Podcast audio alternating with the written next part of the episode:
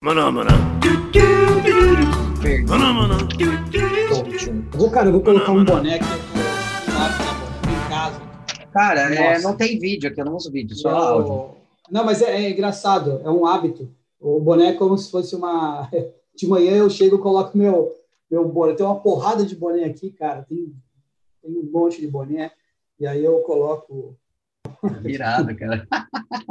É tipo o. Falcão campeão dos campeões, lembra? Vira o bonezinho, clica o botãozinho. É Lembra disso?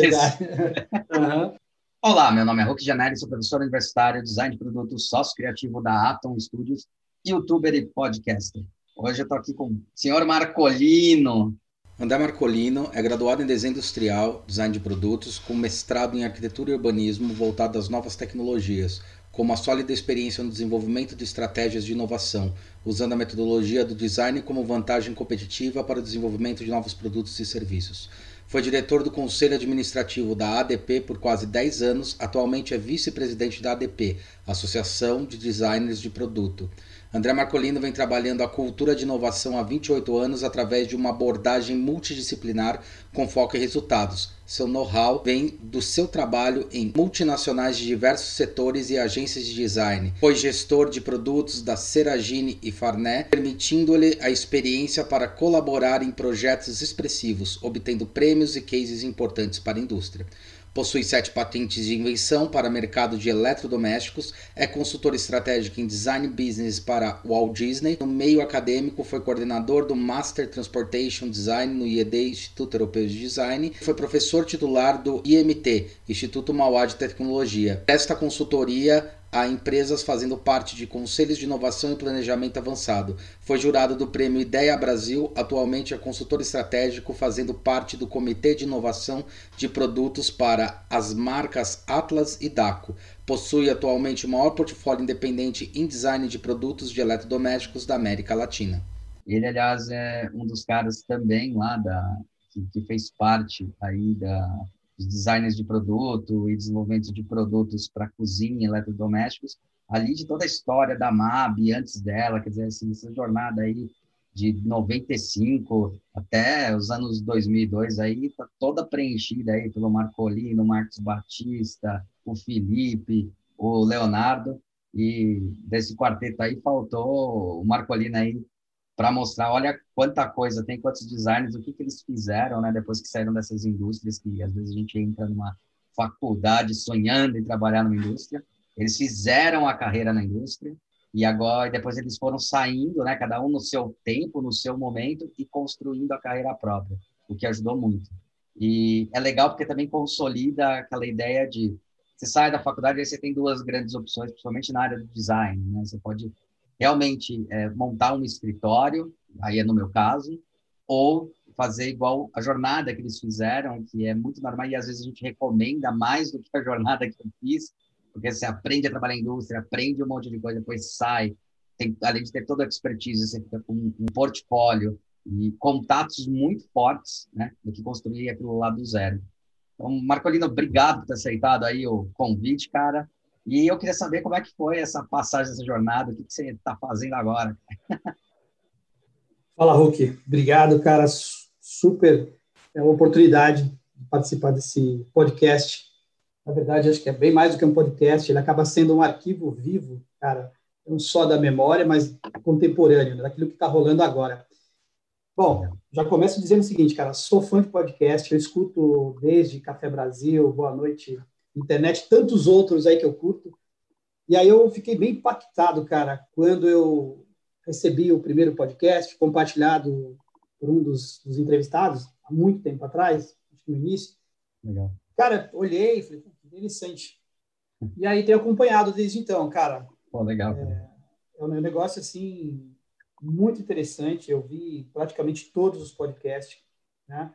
Dali dá para tirar um, um extrato muito bacana, porque tem gente de todas as áreas e só prova que, que a minha teoria sobre o design é, que tem espaço para todo mundo, tem muita coisa para fazer. Mesmo que a gente reunisse todos os caras que estão no mercado e fora que querem entrar, ainda assim tem espaço. Então, cara, parabéns pela iniciativa. É, realmente é um material é, assim riquíssimo. E com Valeu, certeza as universidades acho que mundo acadêmico, voltado à criatividade, e também escolas de engenharia, com certeza vão aderir a esse, a esse podcast aí, cara. Legal. Muito bom, Hulk. Vamos lá, então. Vamos começar essa, essa conversa, esse bate-papo aí. Você comentou aí de, desses, desses caras, né, os designers aí, o Felipe Garcia, o, o Léo Romeu, Marcos Batista, e, e, são caras que, de fato, fizeram uma trajetória focada na indústria, né? Começa pela indústria e depois pega o know-how, aprende o máximo possível absorve o conhecimento, a cultura dessas indústrias e vai para o mercado viver uma grande aventura de empreender. Esse é, é o maior desafio de todos. Assim, cara, é um negócio. O maior desafio de todos. É o maior desafio de todos. São as grandes lições a gente vem, né, desse, de, de se jogar ao mar aberto que é o mercado. Uma coisa que eu refleti há muito tempo atrás, quando eu conheci você, conheci a turma aí da MAB, né, que eu chamo a turma, turminha da MAB, foi, meu, a gente tem, é, já tinha uma dificuldade, né, dos alunos aí do, de faculdades e tal, deles, você perguntava quem que era o design do, do, do, do, do iPhone ninguém sabia, né, o próprio pessoal falava que era o Steve Jobs, né, eles falavam, não, cara, uhum. é o Jonathan Ive, quer dizer, o ícone, né, de, de, de, telefonia, o ícone de portabilidade, o ícone de, de novo gadget aí do mercado, as pessoas achavam Sim. que era Steve Jobs, mesmo na faculdade de design, uhum. né, uma pessoa ordinária... Sim não tem problema, tudo bem, mas o cara dentro da faculdade de design, segundo, terceiro ano, né, não sabia. Aí acontece a mesma coisa no Brasil, né, e a gente tá falando aí de um, de um iPhone que ocupa um mercado aí de tipo, em torno de 40, 14% do mercado mundial, 16, 14% do consumo, né, desses aparelhos.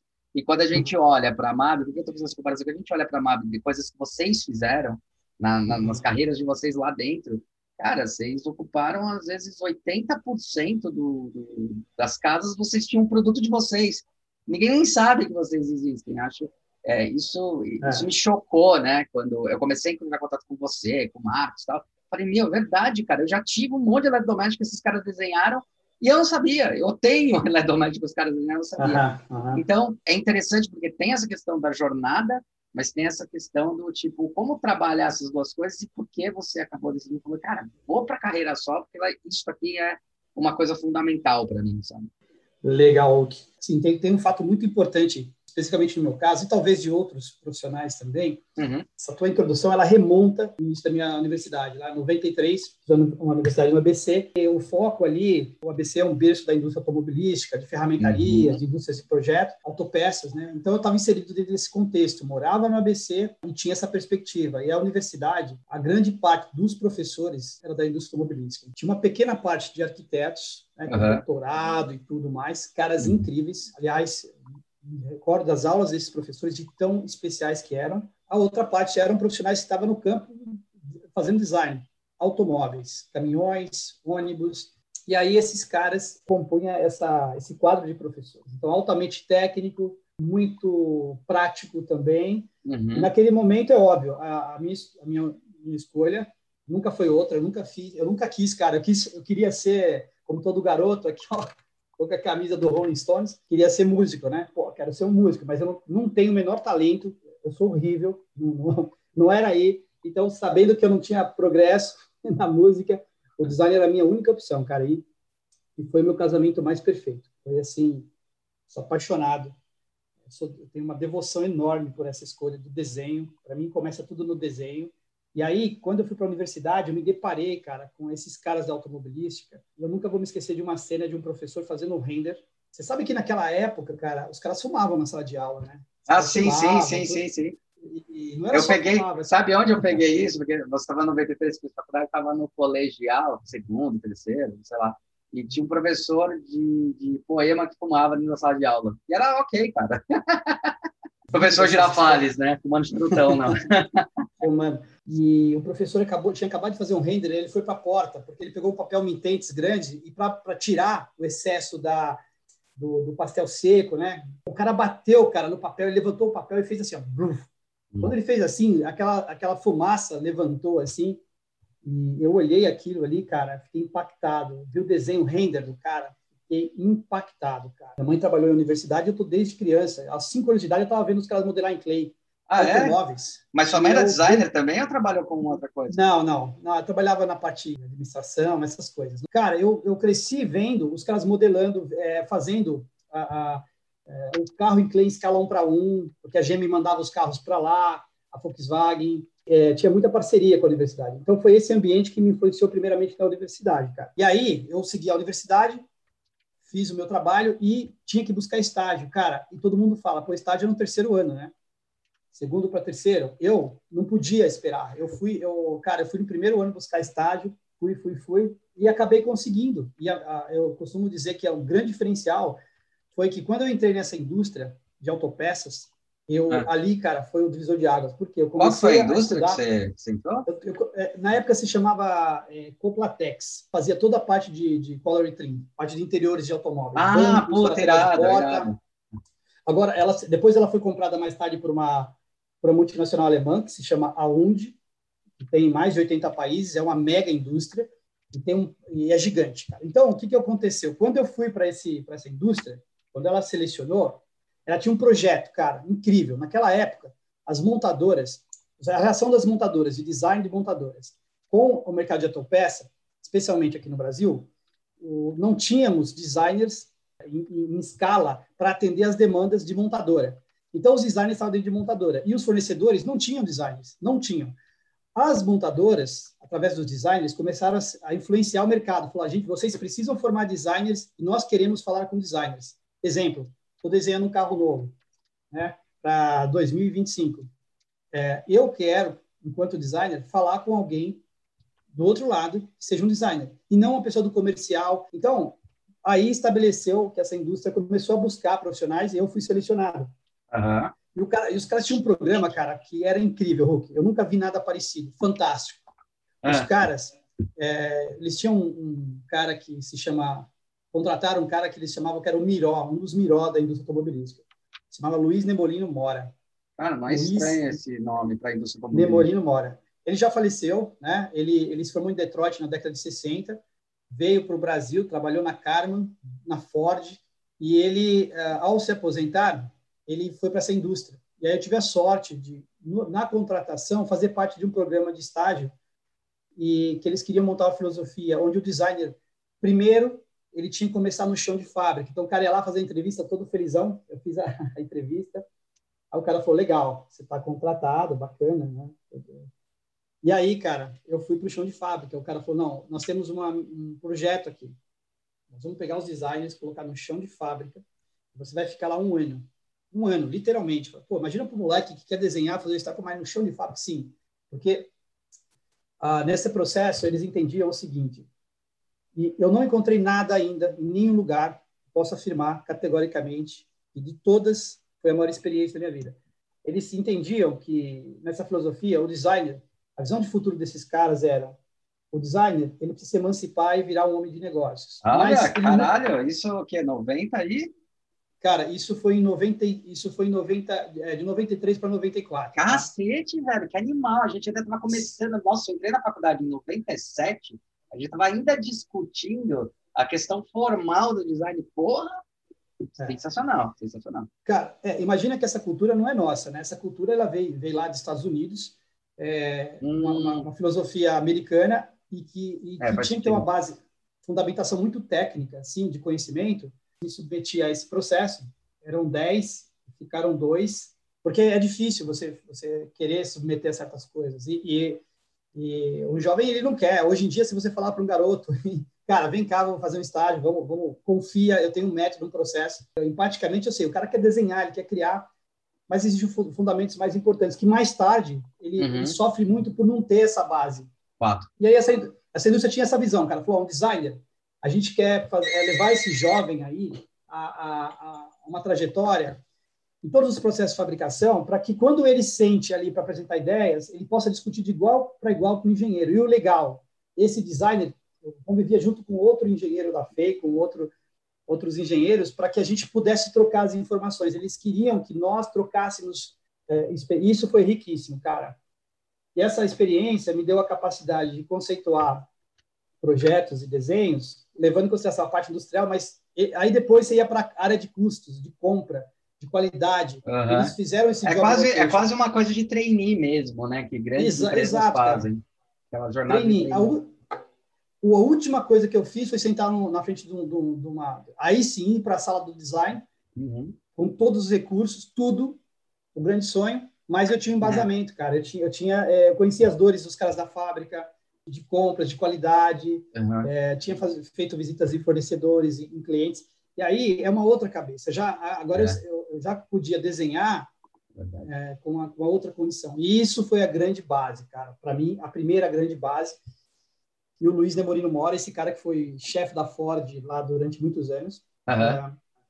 convivi 10 anos com o Mora diretamente, aprendendo coisas impressionantes que eu jamais aprenderia em lugar nenhum se não fosse a cultura que ele trouxe da Ford, uhum. a, a, cultura filosofia americana, muito rígida, muito é, avançada. Ele, eu, eu, acabei visit, trabalhando com todas as montadoras do país. Ah, é? todas, é? Né? Bom, era, todas, naquela todas. época eram quatro, né, que a gente tinha. A Ford, Isso. Fiat, Ford, GM, GM e... É, tinha Mercedes também, Volkswagen. Volkswagen, né? isso aí. Tinha, e tinha a Toyota que fazia o Bandeirante também.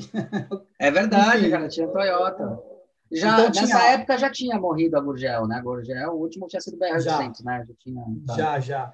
Então, verdade. assim, cara, eu, eu, eu, eu tive a chance de trabalhar com esses caras lá no início, uhum. e lá dentro da montadora é que tinha os grandes estúdios. Então, é, às vezes eu ia de manhã na GM, à tarde na Volkswagen, no outro dia na Ford.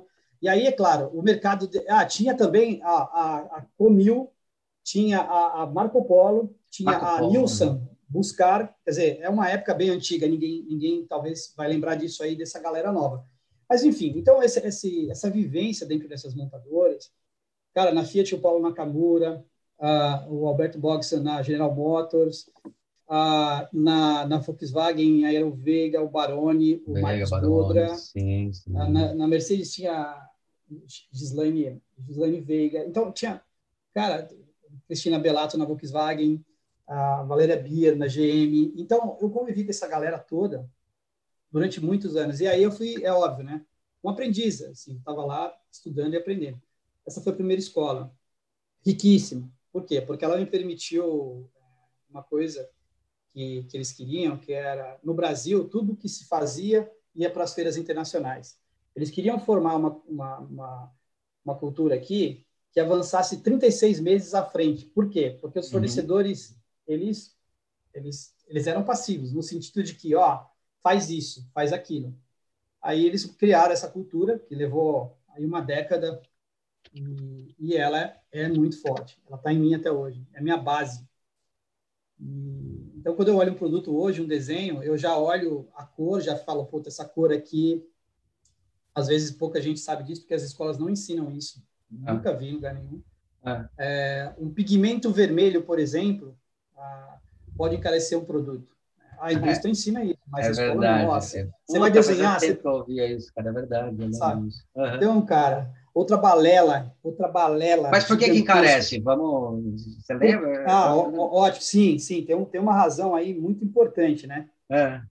é. encarece porque é o seguinte, muitas vezes é, de uma forma mais direta. Cara, o pessoal, tendência, moda, tá, não sei o quê, aí vem aquela cartela Pantone e tal, tal, e, uhum. e todo mundo acha que está avançado. Na verdade, não está avançado. Sim. Na verdade, o que existe é que aquela matéria-prima, ela, ela pode, ela pertence a uma empresa que está na bolsa de valores, é igual o cobre, o alumínio, o, o valor oscila de acordo com a extração.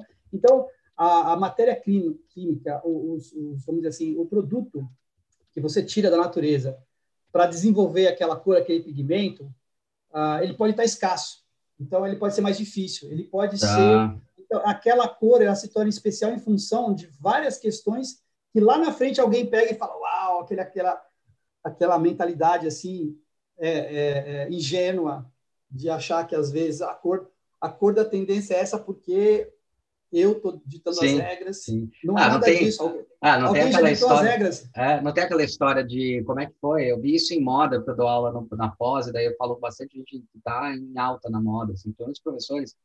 Teve uma época que meu bombou verde limão. Isso aí ficou famosíssimo. assim, bombou, bombou. É, tem o WGSN, né, que é o, o, site principal lá dele de pesquisa, tal, que é foda pra caralho quanto pesquisa, mas tem que prestar muita sim. atenção para olhar. E daí eu, eu tava comentando com ela, falei, nossa, cara, esse verde limão bombou de repente do nada, né? Daí, é, não vou falar o nome da professora, mas ela virou, falou assim, você sabe por quê? Eu falei, não, porque tem muito verde, sobrou muito verde limão das outras coleções, os caras têm que escoar, eles colocaram como tendência para poder liberar. Eu falei, puta! Caraca, velho, essa foi foda. É isso aí. Então, Hulk, isso poderia ser o fim do nosso podcast, para dizer assim, ó, né? Eu sei que tem, história, tem, tem coisa para contar, mas o fato é o seguinte: é, isso, sabe, eu, eu gosto muito das séries do Netflix, acho extremamente. Uhum, animal. Podem, podem ser, tem uma que, a Billions, que eu adoro, né? É. E que, que, mostra que existe muita movimentação que a gente não enxerga, não percebe. Então, nós somos o fim dessa história. Enquanto designers, consumidores, produtores de conteúdo, e tem alguém muito antes nessa cadeia fazendo isso. Então, essa história do verde é verdade. Vou falar mais. Às vezes as pessoas pegam uma aba, fazer uma pesquisa de tendência. Uhum. É, essa indústria, esse mercado, ela está pesquisando tendências dos últimos 100 anos. É, não é o projeto que ela é, começou a fazer no cinco, na última década ela vem acompanhando, ela tem um painel enorme de, de, cores, ela sabe voltar e falar assim, imagina se fosse digital, deixa eu ver a cor uh, de 1973, qual é a cor? Pum, vai para lá. Então, é, exatamente, o vermelho que está em 73, ele continua até 75? Talvez sim, talvez não. Talvez ele fique um pouquinho mais alaranjado, mais quente, mais frio. E essa coisa toda, essa, vamos dizer, essa parte poética, ela está é, intrinsecamente envolvida com números, com valores, com dólar, com, com moeda e com extração de matéria-prima, com negociação. Então, se um designer sequer tem ideia, ele projeta. E aí vem alguém, pode vir alguém e fala, cara, legal, é lindo, mas você vai ter que trocar esse vermelho, esse cinza é mais caro por causa disso, disso, disso.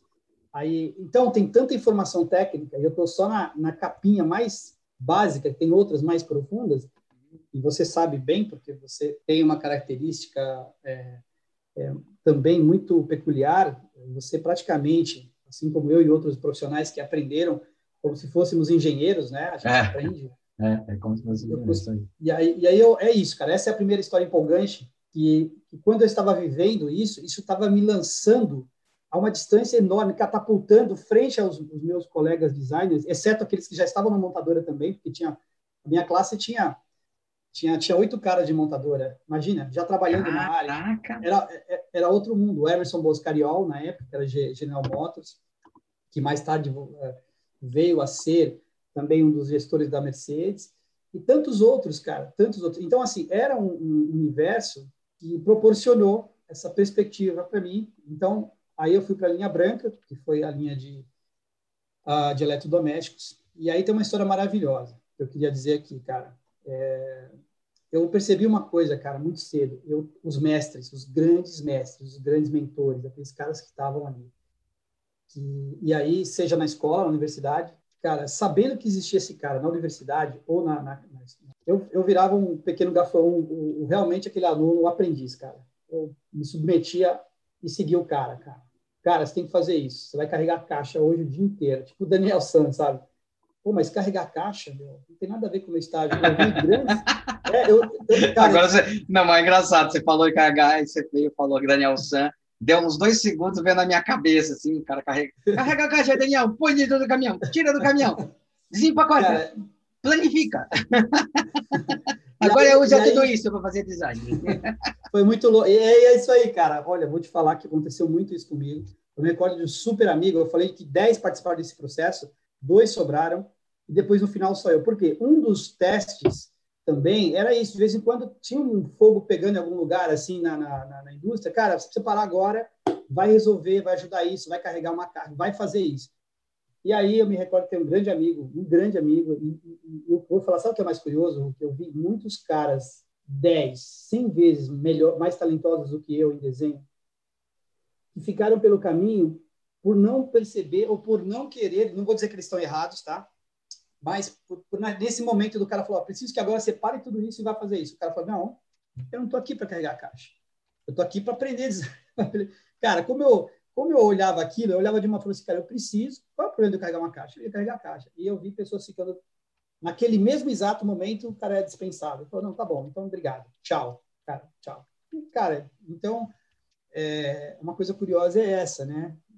Eu vejo isso hoje dentro da universidade. Eu já estive com alunos que são talentosos querem desenhar a todo custo um automóvel, o que não tem nada de errado nisso, porque isso Sim. também me, isso serviu de turbina propulsora, é, de, de propulsão para mim, de, de, impulsão, na melhor dizendo, né, de impulsão, Porque eu fui um desses caras que queria desenhar a todo custo e, e, e me submeti a, a, a, horas e horas de dedicação até sangrar a mão para aprender a desenhar, mas isso não, só não é suficiente. Isso é só uma pequena parte, porque tem muito mais, você sabe disso. E o que eu vejo de, de bons, de grandes potenciais para fazer para fazer uma boa carreira, e os caras não enxergam isso. E aí eu vejo outros jovens, talvez não tenham tanto talento no desenho, mas estejam abertos a serem lapidados, a, a seguir e fazer. Então, uhum. é, eu aposto que tem muito mais gente conseguindo oportunidades por, por, ser flexível, por servir e por não só por servir, porque servir não significa que o cara não tem uma, vamos dizer assim, sangue nas veias, que não tem uma visão, ele não tem sim, opinião. Sim, sim. Significa que ele entende o momento, nesse momento é o momento de aprender, né? Uhum. E aí é isso, cara. Eu fui para a indústria de linha branca por intermédio de um professor, Sérgio Corumba, que era um dos melhores designers da Whirlpool, da Brastemp. Trabalhou com o Mário Fioretti. Isso, e aí né? começa, cara, aí você falou lá do, cara, falou, você falou do Batista, falou do Romeu, do Léo Romeu. Saudoso, é, cara, que saudade do Romeu, cara, incrível. músico, gaitista, sarrista e um excelente profissional também, cara.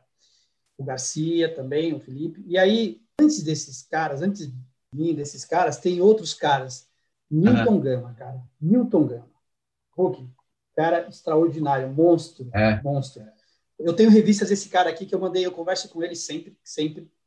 Esse cara é o cara, quando eu estava na, na, universidade, eu comprava revista, cara, que era uma fortuna, nem podia, na verdade, xerocava.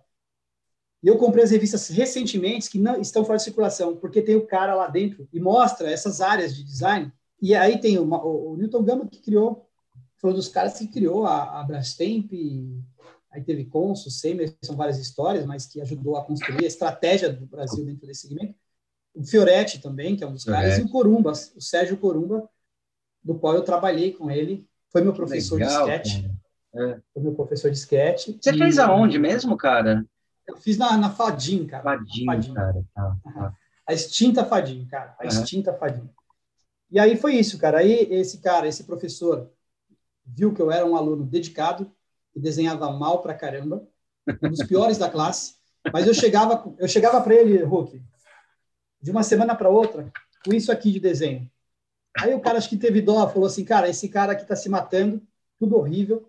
Um dia ele chegou e falou, cara, você quer mesmo aprender?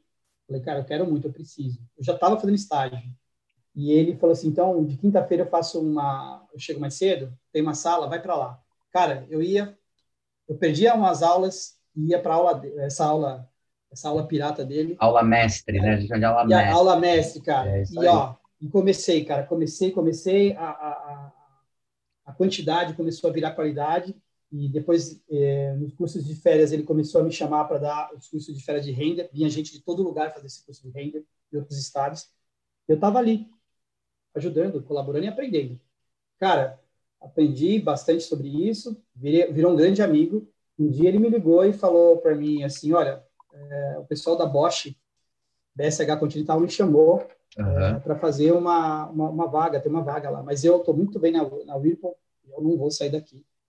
E aí ele indicou, cara, falou, tem um aluno aqui muito jovem, já faz estágio, faz treininho, e faz aí a, a é, ele pode ter potencial. Ele é bem inexperiente, mas ele tem potencial de aprendizado e pode ser uma peça. Eu fui para lá, comecei minha trajetória lá, e foi uma grande aprendizado da linha branca. Ali foi em 98, novembro de 98. Então eu desenho eletrodoméstico desde 98. E, e, assim, cara, até uma curiosidade, né? Porque a gente vai entrar nessa área de eletrodoméstico e eu comentei porque essa história eu conhecia muito bem de você, né? O negócio do automóvel eu conhecia bem pouco. É legal você ter explicado tudo, porque eu sei que você tinha trabalhado, eu conhecia bem pouco. Hoje, olhando, hoje, você olhando, o que, que você gostou mais de fazer? Era as coisas do automóvel ou era o eletrodoméstico? O que te encantou mais e por quê? Assim? Bom, legal. No, no, automóvel ou nas partes de automóvel, como eu disse, né, tive a sorte de trabalhar com todas as marcas e depois que abriu o mercado também, depois que o mercado abriu, né, que você falou bem, era apenas quatro montadoras. Ah. Quando o Collor fez aquela abertura de mercado, aí veio Isso. todas as outras. Que foi a grande coisa que ele fez, a única, mas foi excelente no é. mercado. Nossa, não foi foda, cara. Ex exatamente. Então ali também tive também a chance de trabalhar com outras montadoras, mas o grande lance é a filosofia de cultura é, avançada que tem na, nesse segmento é algo, é algo inebriante, cara. É. Inebriante. Porque, é, né? porque você foge à realidade, você, você tem informações e conhecimentos que, enquanto as pessoas estão discutindo o momento presente, é, esses caras estão vivendo uma outra, uma, um outro mundo. Bom, é só ver, né? A própria descrição que você falou que o cara que estava lá, a gente estava discutindo a questão de, de negócio, né? A gente ainda estava engatinhando em relação às outras partes, né? Da, da indústria. E a gente, a gente não está falando de design, está falando da indústria, porque o design, eu acho que até a época que eu me formei, um pouquinho para frente, era muito ainda voltado à indústria precisa, então vamos formar pessoas assim.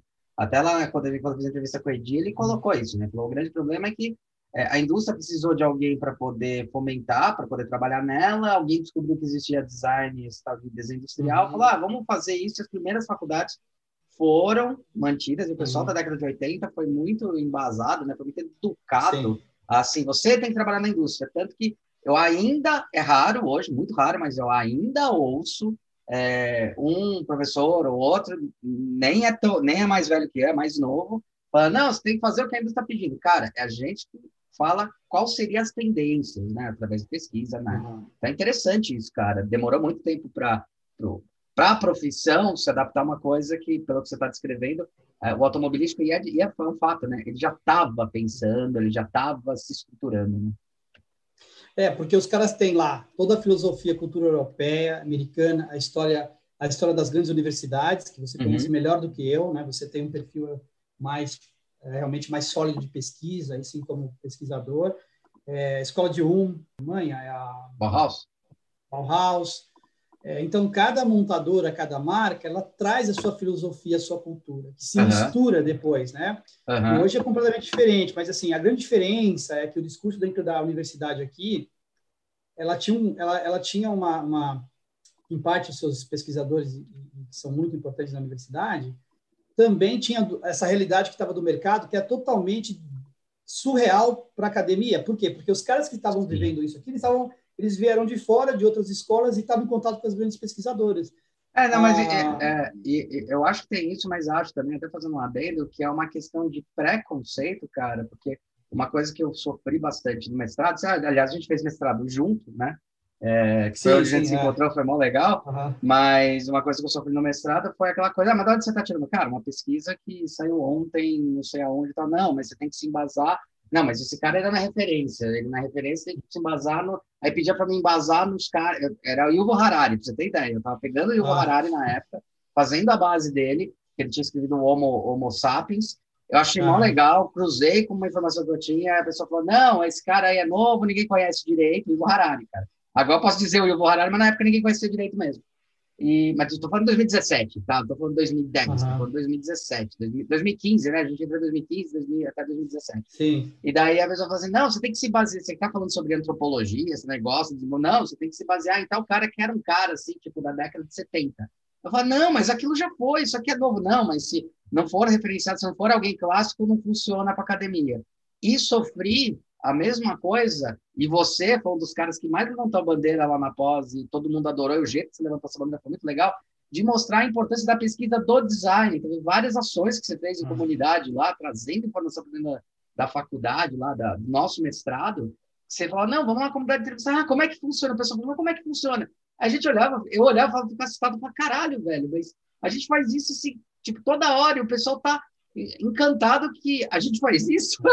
Lembra disso? Achei impressionante o que você fez, cara. Foi um puta trabalho que você fez, animal. Cara, cara foi, eu, vou, eu tenho que dizer, isso foi um estupim, né? uma, uma faísca. A, a professora que, cara, inspiradora na Paula Cury. Né? Paula Cury, fantástica, fantástica. Cara, eu, assim, é engraçado, né? Cara, Ana Paula Cury, ela, cara, que saudade das aulas. Que momento maravilhoso quando você vai para estudar e você vê uma, alguém ali se agiganta, cara, ali ilumina a sala e, e, e ela, ela, ela então ela assim, era cara, isso, é, o que o que o, que a André está falando é legal porque ela era uma das poucas lá, poucas raras lá, fora a nossa própria coordenadora que era surreal porque ela que trazia essas pessoas. Cara, que era uma pessoa que assim, eu tenho a minha academia, legal, mas aí ela começava a observar e ela entendia muito claro que a academia era montada através de pesquisas de pessoas reais. Então, sempre que vinha informação, quando, quando o Andrezinho trouxe essa informação, porque ela é da área de arquitetura, e a arquitetura ainda está aprendendo a fazer isso, né? Uhum, é, design não, design faz, isso é uma pesquisa qualitativa, tá, gente? É, é, é um fato, né? De, de, pesquisar a pessoa, afinal, o design trabalha com as pessoas e para as pessoas. O André Dona Andrezinho trouxe uma coisa que não era só a entrevista básica de uma de ir na comunidade, falar ah, quanto você ganha de salário, tal. Ele começou a fazer todo esse mapeamento que foi na comunidade lá, tal. Agora não lembro, pode até falar qual comunidade foi. Foi muito uhum. louco, cara, porque ela olhou aquilo lá. Eu lembro que ela olhou e ficou encantada e falou assim: putz, que legal isso daí, como é que é? Aí o Andrezinho explicou, né? A gente explicou junto, ela veio perguntar se estava junto ali, quem era designer, era eu e ele, basicamente. E a gente explicou, não, é uma pesquisa qualitativa, a gente vai, entende, entende a necessidade, não é tanto quantas pessoas, mas o que a gente pega delas, para entender que o público-alvo não é só a pessoa pobre, não tem que se definir dessa maneira, tem que se definir como necessidade real, e as necessidades deles também são necessidades de outras pessoas, não importa a faixa, a faixa etária e nem a renda, né? Então foi muito legal, ela abriu e ela, ela começou a, a, a, a espalhar isso, né, cara? Eu achava que ela começou a botar nas aulas, uma aula que eu tive logo depois de você, porque a gente depois teve uma época que teve aulas separadas. Ela começou a contar sobre isso, achei muito legal. Ela, ela te citou numa aula, falou, não, André, inclusive fez uma pesquisa muito legal, tal, não sei o que lá, lá, lá. Aí ela falou, você também é da área de design? Pelo jeito, é design faz isso. Eu falei, é, design faz isso, é isso aí mesmo, é legal, porque para a gente é normal. é muito legal. Exato. Cara, isso é muito legal. Isso. É, foi muito bom isso, porque assim, veja, veja o que eu disse desde o início, eu vou repetir, né? Eu sou um aprendiz, eu me coloco uhum. na condição de aluno. Então, quando a gente foi para lá, eu nunca vou esquecer esse dia, que ela fez a apresentação e tal, e ela falou o seguinte, cara, ela falou para nós, assim, e era muito cedo, aí eu lembro que eu falei, eu falei, legal, eu, na minha inocência, porque para nós é normal isso, né? Falei, vamos fazer uma pesquisa etnográfica, vamos é, ao é. campo. Bom, aí, a hora que eu falei, vamos lá na, no Itaim Paulista, lá no bairro dos Pimentas, lá no, no Kemel, não sei o quê. Vamos lá, pessoal. Eu falei, professor, a gente pode ir lá e fazer isso. Cara, e aí a surpresa foi, assim, uma professora, um currículo que ela tem, é, os livros que escreveu, com, com a estatura dela, né, é, como pesquisadora. Puxa, você, você sabe fazer isso? Vocês sabem fazer isso? Sim, né? E aí eu fui, cara, eu fui sozinho. Cara, eu fiz um documentário maluco, de espontânea vontade, é. Dias, cara, foi muito doido. Enfim, muito você legal. sabe, você participou, foi um dos, dos, protagonistas lá, porque ela entendeu que, pô, tem dois caras aqui dentro do designers que eu quero entender. Por isso que ela pegava você toda hora e, Hulk, vai explicar lá. Era uma provocadora. Explica é. lá o que você está falando do cara da Coca-Cola. O que, que, é isso aí? Cara, ela sabia o que ela estava fazendo, mas a grande maioria não estava conseguindo acompanhar. Enfim, a cultura da mulher é avançada demais, é muito legal.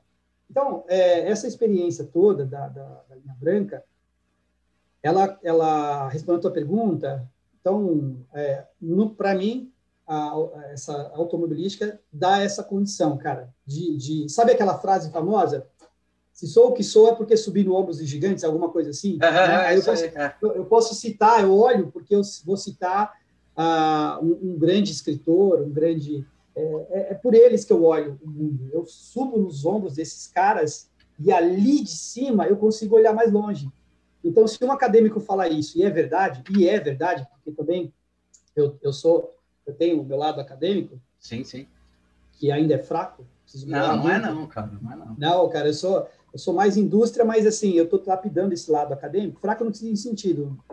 A gente entraria em uma outra discussão que eu acho que não, não tem tempo, que é a discussão de que qual o papel da academia, como que ela como que ela está, ah, sim, sim, sim, sim, E é outra discussão, mas sim. uma cultura nova, então eu tenho que ser uma, aprender a ser acadêmico. Então, na linha branca, ela me, ela me deu uma oportunidade que, enquanto na automobilística eu olhava, subia nos ombros é, é, desse, desse, dessa cultura avançada, uhum. de ver o design de uma forma diferente como negócio, Uh, mas não só como negócio também de, de, dinheiro, que parece que é isso, não, é, é, impacto de causar riqueza, riqueza cultural, riqueza de, de sustentabilidade, etc. Né? Para não uhum. ficar, não, parecer pejorativo, infelizmente a gente está no Brasil e tudo que parece que fala de, de business é, é só dinheiro, não é, é muito mais. É, na então, verdade, o dinheiro é um efeito, né, cara? É isso que as pessoas têm que aprender. Você tocou num ponto muito legal, cara, porque é isso, as pessoas têm que aprender que uma coisa é consequência da outra. Se você trabalha muito para um lado, né,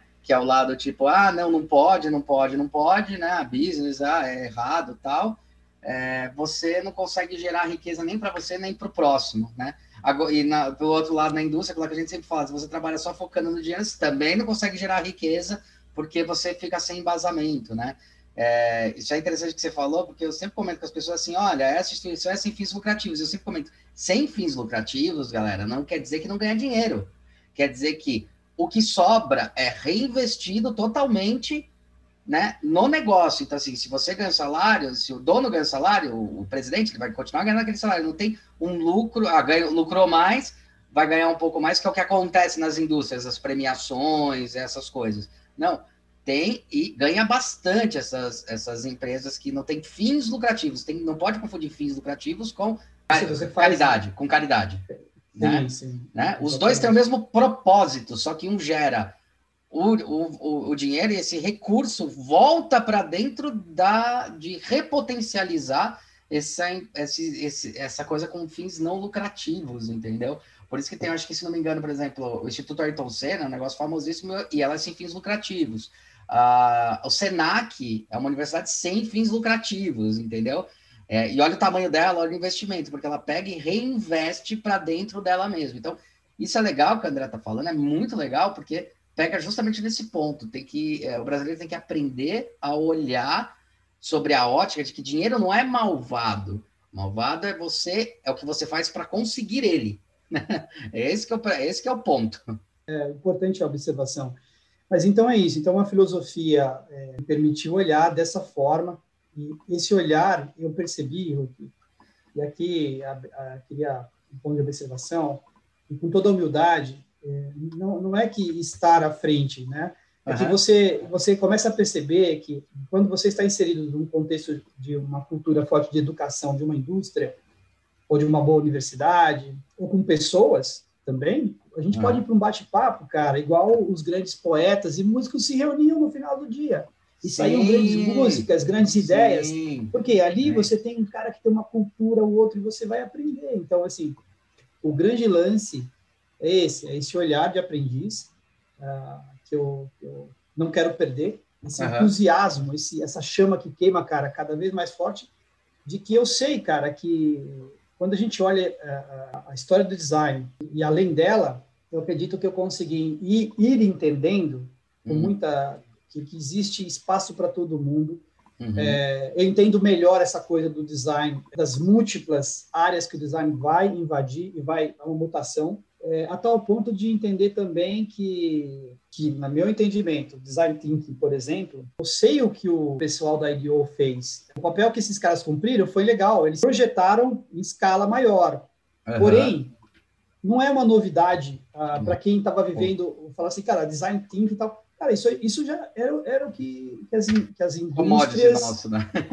é, ou até em alguma... E até academias também fora do país já faziam, porque é o pensamento.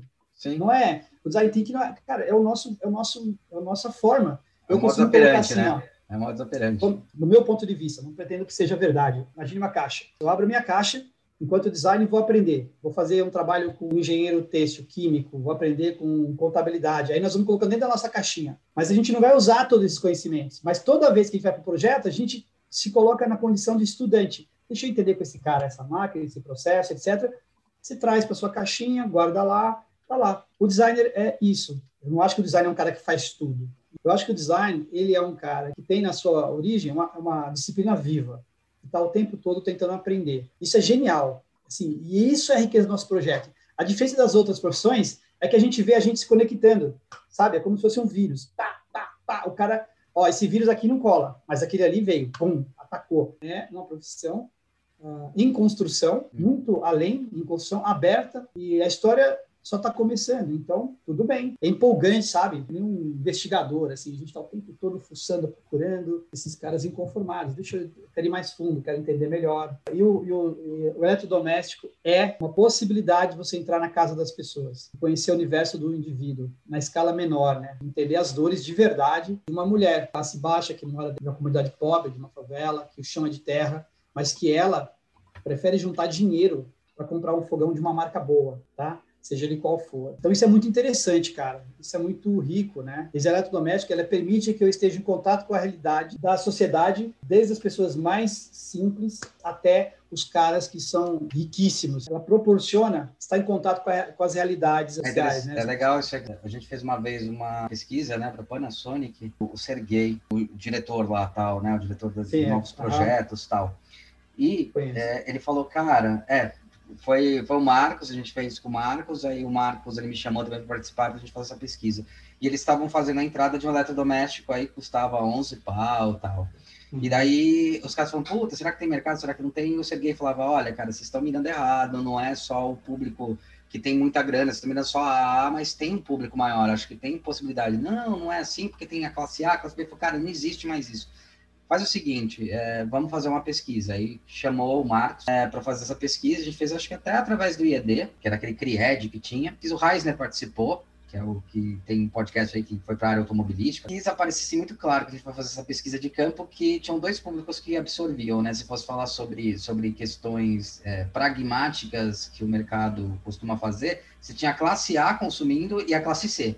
A classe B não consumia justamente por isso daí, né? A classe C, a maioria deles é, trabalhavam nas casas da classe A. Né? A maioria não, aqueles lá, né? Alguns que entrevistaram na classe A. E essas pessoas que trabalham na, na, nas casas da classe A, elas muitas vezes observavam que esses eletrodomésticos mais caros, esses produtos que esse pessoal tinha, eram produtos muito melhores do que o que eles tinham. E daí eles falavam, vale a pena eu investir 10 pau. E daí a comparação que a gente percebeu, investir numa geladeira de 11 mil é mais ou menos igual uma pessoa que tem mais dinheiro investindo para ter carro. Então, assim, ah, vai gastar 100 mil para um carro, 70 mil, você vai lá e, que, e vai pagando aos poucos, dá uma entrada e vai pagando aos poucos. Eles tinham a mesma percepção na aquisição de eletrodoméstico. É muito louco isso que você está falando, é muito legal. É, realmente é, é isso. É, por exemplo, umas pesquisas, uma das coisas mais. É, o que não é novidade, porque quem trabalha com isso. Sim, sim. É, um dos vários desejos que a consumidora de eletrodomésticos tem, especialmente quando se trata de fogão, é, ela tem um desejo, uh, que é ter tempo. Para limpar leva tempo, para cuidar leva tempo. Então, se qualquer projeto que você estiver envolvido, você pensar que vai reduzir tempo, tempo significa tempo para ela, para ela cuidar, para ir ao salão de beleza, para ela cuidar dela, da família. Então, uh, a gente sabe muito bem que a mulher tem um papel central, isso é um fato. Ela tem um papel central, em grande maioria, organiza várias coisas da casa. Então, esse papel de cuidadora dela é, exige tudo, ela dá tudo e ela sobra pouco para ela. Portanto, quando você vai desenhar alguma solução, alguma ideia, alguma experiência, antes de qualquer coisa, ela tem que estar pautada em eu vou conseguir dar tempo para essa pessoa. Então é muito interessante. A linha branca, cara, fogão, refrigerador, Agora, com a IoT, então, a coisa vai mudar radicalmente. É. Né? Nós temos é, coisas convergindo, uma convergência de tecnologia incríveis. Eu, tô, eu, eu, nunca deixei de desenhar eletrodoméstico. Até agora, todos os anos, ah, desde que eu entrei no mercado, de fogões eu desenhei para quase todo mundo, cara. É, tá, falta ainda... Eu tenho, tenho duas marcas que eu não desenhei, mas fogões já desenhei para a Continental, a Bosch, a MAB, a GE, Consul, a Brastemp, Atlas, a Daco, a MAB, são 10 tá? É, aí tem Color Mac, cara, tem muita gente. Eu nunca parei de desenhar eletrodomésticos. Estou desenhando outras coisas, eu trabalho em outras áreas, mas o, o, meu, o, meu, o meu core business hoje, o meu, o meu envolvimento maior é com essa, é com essa área. E não só pensando no produto, é, tem muita coisa hoje que a gente... Ah, interessante, cara, já aconteceu assim de vir projeto para cá. Naquele momento, eu falei, cara, isso, ah, nós não temos essa competência. Isso é muito específico e nós precisamos é, de uma empresa que tenha mais know-how. Um caso muito curioso. Eu recebi uma oportunidade bem bacana da Bosch para desenhar furadeiras, fiz toda a reunião, ah, nós fizemos tá. todo o projeto. Falei para os caras, falei, olha, tem uma empresa mais, mais qualificada. Nós não estamos prontos para esse projeto. Nós estamos com, com outros. Já naquele momento não era, não dava nem para pegar, não tinha condição de absorver. Aí a gente, eu liguei para o Alfredo Farné na época e falei é. para o Alfredo. E o Alfredo montou uma equipe. Eles desenharam o projeto da Skill inteiro, a marca, redesenharam tudo. Foi um projeto que eu passei para eles. Tem outros projetos que eu passei para outras empresas também, em off. Tem muita coisa que chega e que naquele momento não faz nenhum sentido para a gente, ou por não ter condição necessária ainda, isso é um fato, e eu acho que isso foi uma das coisas que ajudou, nos ajudou a alavancar Sim, também. A, a, carreira, né? Ela, a gente é. e a carreira, para as pessoas perceberem isso. Eu acho que essa, é, isso é uma coisa que eu brigo bastante, sabe? É, não precisa, e essa também é outra intenção quando a gente falou do podcast. É, uma das intenções é mostrar que a diversidade de designers e a quantidade de designers que tem né, no, no mercado, você não tem que criar uma briga entre eles, você tem que fazer um fortalecer o outro para que a gente consiga subir o preço das coisas e realmente valorar o que é um trabalho de design e mostrar de uma vez por todas que sim, é importantíssimo e é fundamental você fazer uma faculdade para ser considerado um designer. Porque o designer não é o cara que uhum. desenha, o designer é o cara que consegue pensar o projeto. Então, isso que você está falando é muito importante, porque isso também potencializa, quer dizer, você vai indicando empresas, empresas vão indicando e você vai crescendo o, o, a estrutura. O podcast, a intenção é essa, né? Então, juntar pessoas diferentes aqui, eu junto muitos concorrentes, por exemplo, poderia considerar você um concorrente, muita gente que eu entrevistei, mas não é. Potencialmente não é. Não chega nem é perto é. de ser, porque cada um tem uma expertise e o ideal é conseguir fazer essa, esse translado, né? Acho que isso que é, o, é, é, é a parte muito legal do que você colocou e do que a gente tem que começar a praticar. E uma outra coisa que eu até comentei recentemente, eu lembro se foi no podcast, se foi é, numa live, entre nós, nós nos conhecemos, né? Você, cara, todo mundo já trabalhou com você, já bate, já, já é, falou com você, várias pessoas que entrevistei, várias pessoas que a gente conversa conhecem você, ou já trabalharam, ou já fizeram, porque você chama muito para fazer um trabalho pontual, igual a gente trabalha aqui de fazer um trabalho pontual. E dentro da área, cara, a gente se conhece. E daí fora, não conhece, cara. E assim, eu tô falando fora, não é eu e você, eu tô falando tipo uma Ana Couto, que é enorme, um Guto Índio da Costa, que é gigantesco. Sim, sim o Farnel, o Seragini Farné, que é gigantesco, é. dentro da nossa tipo, é, é, são os caras, tipo, Seragini Farné, porra, são os caras, né? É, sim, sim. O, o, pô, foda pra caralho, o, o, cara que fez a colherzinha lá, que é o Petzold, né? Cara, esses caras são muito feras na nossa área, só que sim. a gente só se conhece entre nós, ninguém conhece. Então, para que, que serve? Então, com o que, que a gente está brigando? Será que a gente está brigando no mercado ou a gente está brigando entre a gente? No final das contas, você acaba percebendo que está brigando entre a gente. Porque esses caras ficam como estrelas, e às vezes até sobe esse estrelismo, mas, meu, está dentro da sua área.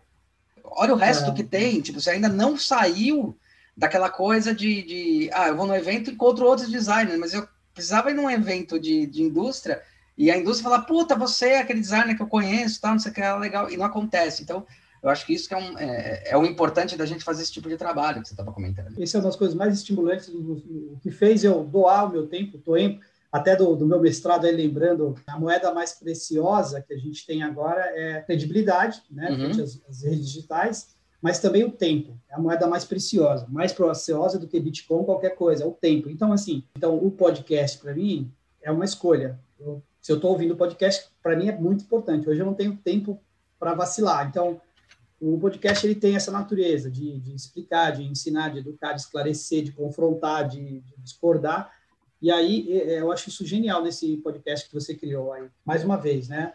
É, a nossa profissão é maravilhosa porque ela está em expansão, continua em transformação, em processo de transformação constante, permanente e expandindo. Pensando assim, para cada projeto que um profissional assume em cada lugar, uhum. ele passa pelo processo seletivo, ele passa por, por, por escolhas e decisões. E, eu vou te falar uma coisa, Hulk, eu queria deixar bem claro. Já me incomodou os estrelismos. Não me incomoda mais, porque eu, eu vejo tudo de uma outra forma, talvez um pouco filosófica, talvez um pouco uh, descolada da realidade, como dizia o meu, não, meu orientador não, lá.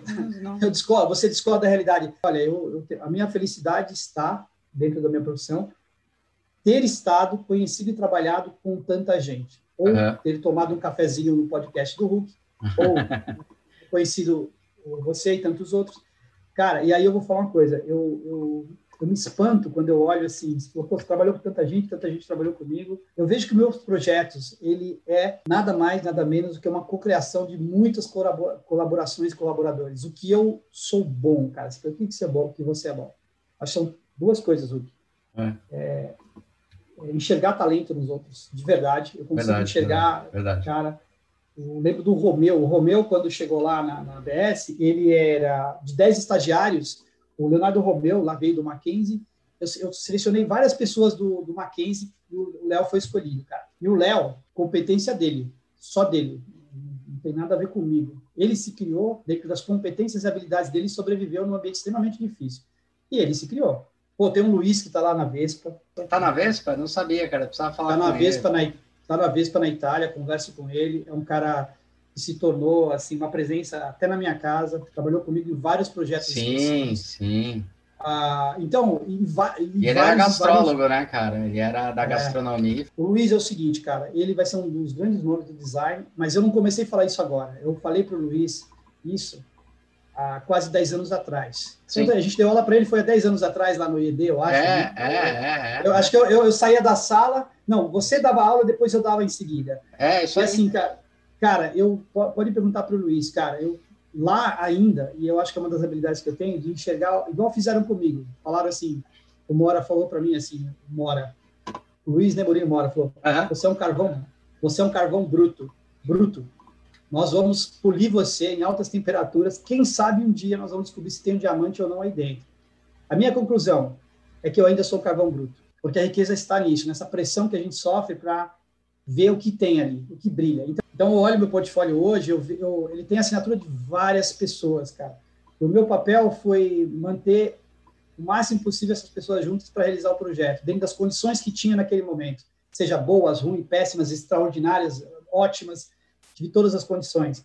Mas, assim, é, é, um trabalho fascinante que proporciona isso, cara. Você falou do, de estar em vários lares, com certeza, cara. Eu estou mais de 86 países através de, dos desenhos que eu é, é. e as pessoas que desenharam comigo, porque não desenhei sozinho, nunca fiz projeto sozinho. Não existe, né, cara? não, não, existe. não existe. Fazer uma grande negociação para que, o, que a ideia evolua e se torne um produto. E quem sabe, com muita com muito trabalho de outras áreas também, não só do design, com o protagonismo das áreas de marketing, de vendas, da industrial, o, a missão é tornar o produto um campeão de vendas. Cara, eu trabalho por isso. Meu tesão, a minha gana é simplesmente ganhar a liderança em qualquer em qualquer área que eu entro, assim, para desenhar. E isso, cara, é uma coisa estimulante, porque eu acho que quando a gente desenha um produto que causa impacto positivo, a gente gera aquela riqueza que, primeiro, para gerar riqueza e acertar, tem que ter uma cultura instalada, uma certa educação, um certo conhecimento. Isso leva tempo. Não se faz isso de uma hora para outra, nem um ano, nem três, nem cinco. Leva mais tempo, com certeza. Então, investir em design, cara, tem que ser plano de longo prazo, né? É, é plano, é plano, de, plano de vida. Não dá para ser aspirina. Pô, vamos contratar esse cara aqui, agora contrata o outro, o outro, o outro. É, não, não, não dá, não dá, não dá. Vamos investir design que dá resultado, com certeza. É, queria agradecer e eu queria perguntar se você tem alguma mensagem geral aí para deixar para a galera aí. Primeiro, para quem faz, para quem está interessado em fazer design, é, seja, como diz Steve Jobs, continue faminto, cara. Continue com sede de aprender. Seja um aprendiz, cara. Seja um aprendiz. Procure o um mestre, procure alguém que vai te ajudar nessa jornada. Você vai precisar, cara. É uma jornada, pode ser muito solitária. Minha riqueza está no meu network. Todo mundo fica pensando, cara, vou fazer curso, MBA e tal, não sei o quê. Tudo bem, é muito importante. Cultive o seu relacionamento com os, bo com os bons, os bons amigos, bons profissionais, cara. Essa é a grande riqueza do meu trabalho, tá? Na jornada de 20 e poucos anos, nesses caras aí, entre eles você. Então é isso aí, Hulk. Obrigado, cara. Obrigado você, Valeu. cara. Valeu, bicho, por ter, ter, aceitado aí. Cara, foi um prazer falar com você, cara. Eu que agradeço, velho. Boa sorte aí, sucesso para vocês. E tô conectado aí no, no, podcast de verdade, cara. Muito bom. E depois, vamos, eu quero saber como é que faz para patrocinar essa bagaça aí. Porque...